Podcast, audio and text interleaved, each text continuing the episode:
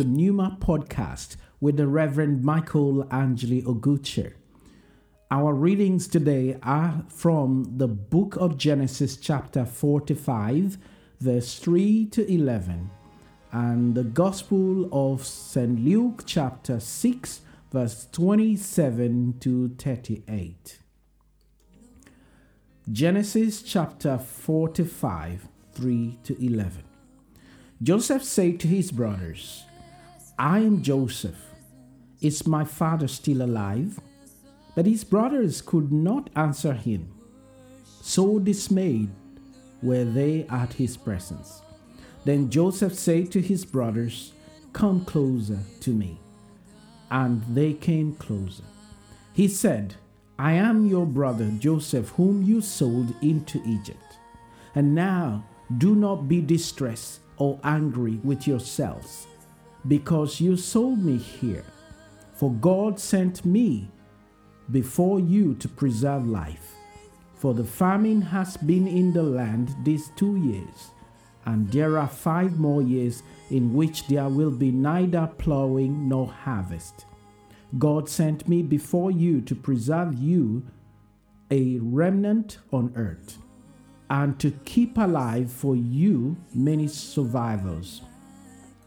So, it was not you who sent me here, but God. He has made me a father to Pharaoh and Lord of all his house and ruler over all the land of Egypt. Hurry up. Hurry and go up to my father and say to him, Thus says your son Joseph, God has made me Lord of all Egypt. Come down to me. Do not delay. You shall settle in the land of Goshen, and you shall be near me. You and your children and your children's children, as well as your flocks, your herds, and all that you have. I will provide for you there, since there are five more years of famine to come, so that you and your household and all that you have will not come to poverty. Let us read from the book of Luke, chapter 6, verse 27 to 38. But I say to you who hear, love your enemies, do good to those who hate you, bless those who curse you, pray for those who mistreat you. Whoever hits you on the cheek, offer him the other also. And whoever takes away your coat, do not withhold your shirt from him either. Give to everyone who asks of you, and whoever takes away what is yours, do not demand it back. Treat others the same way you want them to treat you. If you love those who love you, what credit is that to you? For even sinners love those who love them. If you do good to those who do good to you, what credit is that to you? Even sinners lend to sinners in order to receive back the same amount. But love your enemies and do good and learn, expecting nothing in return. And your reward will be great, and you will be sons of the Most High, for he himself is kind to ungrateful and evil men. Be merciful, just as your Father is merciful. Do not judge, and you will not be judged. And do not condemn, and you will not be condemned. Pardon, and you will be pardoned. Give, and it will be given to you. They will pour into your lap a good measure, pressed down, shaken together, and running over for by your standard of measure it will be measured to you in return. Shall we pray? Heavenly Father, we thank you today in the name of Jesus Christ. We thank you, Lord, because of who you are. We thank you, Lord, because you're the Lord of mercy.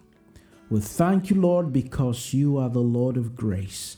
And Lord, as I speak, O oh Lord, on your behalf today, I pray that those listening to the sound of my voice will come to that terms with your grace.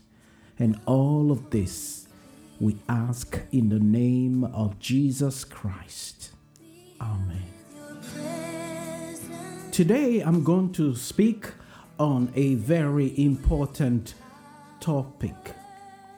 And the title of today's podcast is Unreserved Grace to Forgive. Unreserved Grace to Forgive. Let us look at what uh, the theological definition of grace is. It is defined as the divine influence which operates in humans to regenerate and sanctify, to inspire virtuous impulses, and to impact strength, to endure trial and resist temptation, and as an individual virtue or excellence of divine origin. Grace is also defined as an unmerited favor of God to humankind. I find our text today very, very difficult to preach, especially if you live in the United Kingdom in February 2019. This is because of our politically charged atmosphere. First, we are at the cusp of a remarkable period in the history of our nation. A nation that prides itself a master of diplomacy and at its colonial peak had control over substantial amount of the world population. This same nation is now itself caught up in a never-ending parliamentary debate over the now familiar hype called Brexit. The second thing to consider today is that there is the case of Shamima Begum, the so called ISIS poster girl or bride. These two situations are so tense that most preachers avoid making comments in public so as not to be vilified. But are we doing what is right as gospel preachers, as Christians? Are we biblically informing ourselves in times like this? What do we base our judgments on? Does the Bible have a place in our judgments? Let me make some things clear here. My intervention today is not an official position of any denomination or Christian body in this country. But rather, my considerations on these issues are the result of personal reflections on matters that concern us all who live in a civilized world, who live in Britain. The text today calls for a very serious scrutiny of our biblical understanding of the true definition of what it means to love our enemies and to do good to those who harm us. I will not pretend about the difficulties of loving against all odds, but it is a divine assignment that requires obedience without question. The story of Joseph began in Genesis chapter 37 when Joseph's own brother, those he loved and should love him back, sold him into slavery in Egypt for profit. And it ended in chapter 50 when he died. Having been sold to the merchant of Egypt, Joseph was wrongfully accused and imprisoned. He was recognized in prison, forgotten in prison, and subsequently released from prison and elevated to a very prominent position in the country. Providence brought him face to face with his conspirators, in fact, his brotherly enemies, those who wish him death, those who sold him off and performed his funeral. Friends, may I ask you, what will you do and what will be your reaction if you were to be confronted with the reality such as this? The story of Joseph offers us an insight into modern day practice of restorative justice, which, according to a group called Restorative Justice Council, is a system of criminal justice that brings those harmed by crime or conflict and those responsible for the harm into communication, enabling everyone affected by a particular incident to play a part in repairing the harm and finding a possible way forward. When we hear or read about serious crimes, the natural and immediate human reaction is to seek for appropriate justice to be served.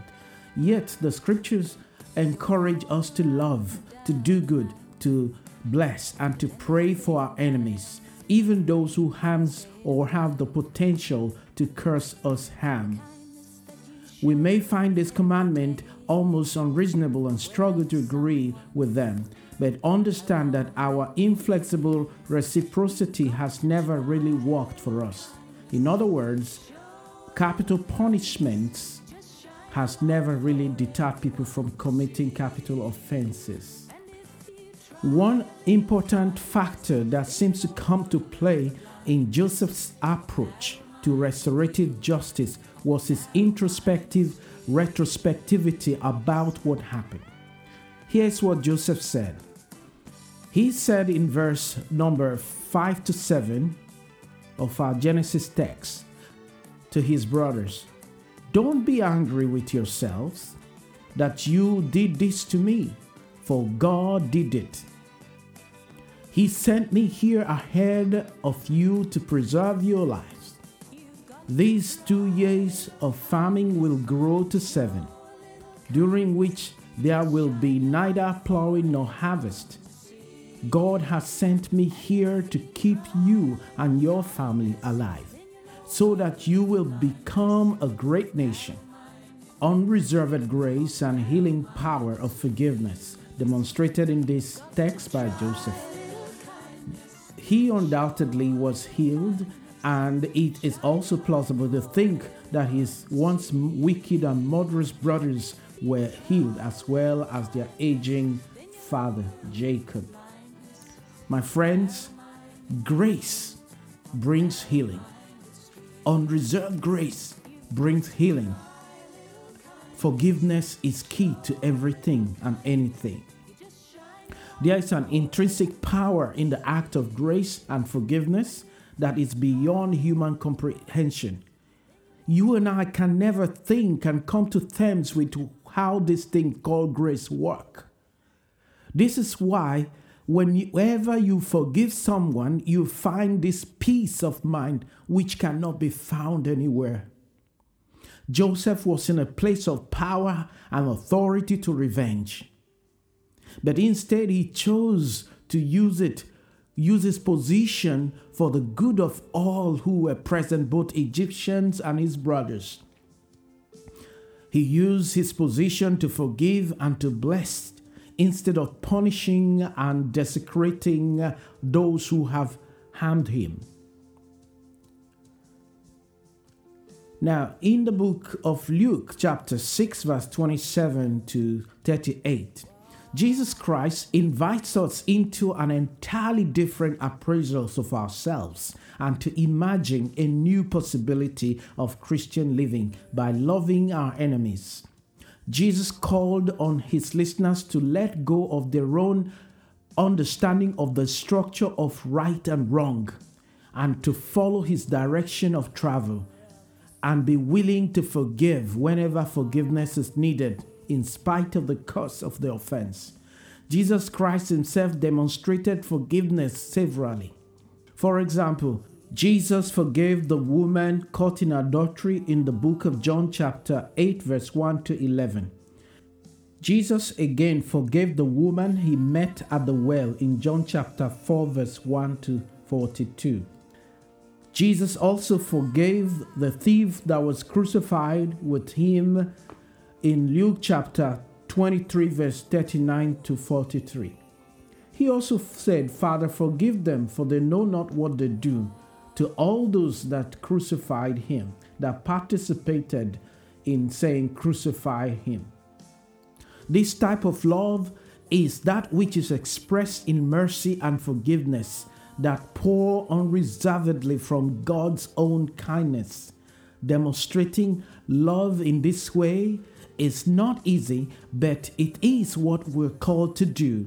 And it's in doing it, we reflect the way that God intends the world to be. My brothers, my friends, in our world today, it's difficult even for the church to show grace. We preach grace, we preach love, but we have none of this.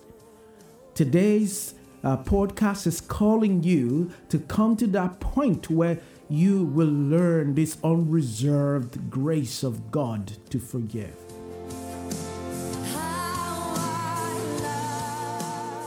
As I bring this podcast to conclusion, I want to remind you listening to me today that the underlying richness of our gospel is the grace that God has for all people even bad people and those that steal or refuses to acknowledge his existence. God wants us to love when we do not feel like it. He wants us to love the unlovable and undeserving people. God is a God of love. God doesn't have love. God is love himself. The story of Joseph exemplifies the truth about agape love and grace. The teaching of Jesus calls us back to the golden rule of loving our enemies and to do good to all those who harm us. I would like to leave you with this question.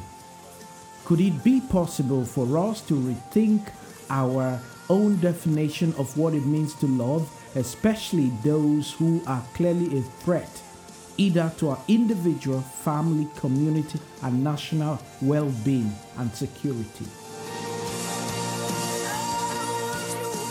Today, we in the United Kingdom were confronted with uh, situations such as Shamima Begum.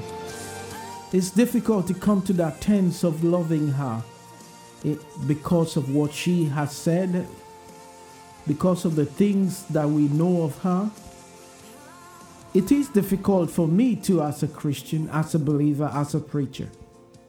But I say to you, brothers and sisters, friends, and those who listen to this podcast, that it is difficult to, to comprehend these things.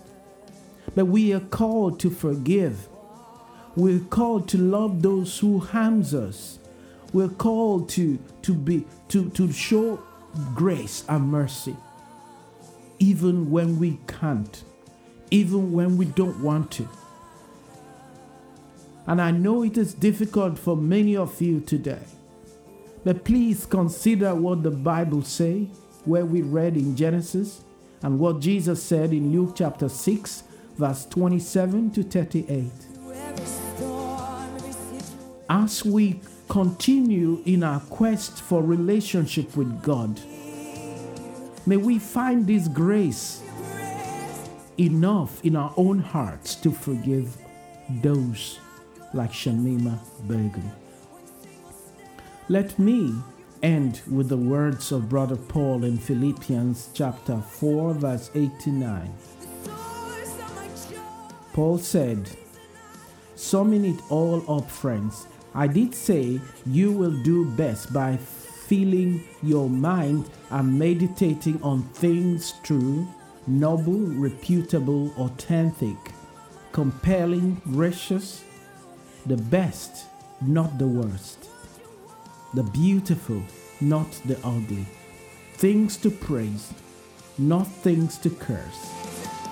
Put into practice what you learned from me, what you heard and saw and realized do that, and God, who makes everything work together, will walk you into his most excellent harmony. Let us pray. Heavenly Father, we thank you for a moment like this, a moment of confrontation, spiritual confrontation, scriptural confrontation, a moment that we learn from you what your heart is towards the people that you created.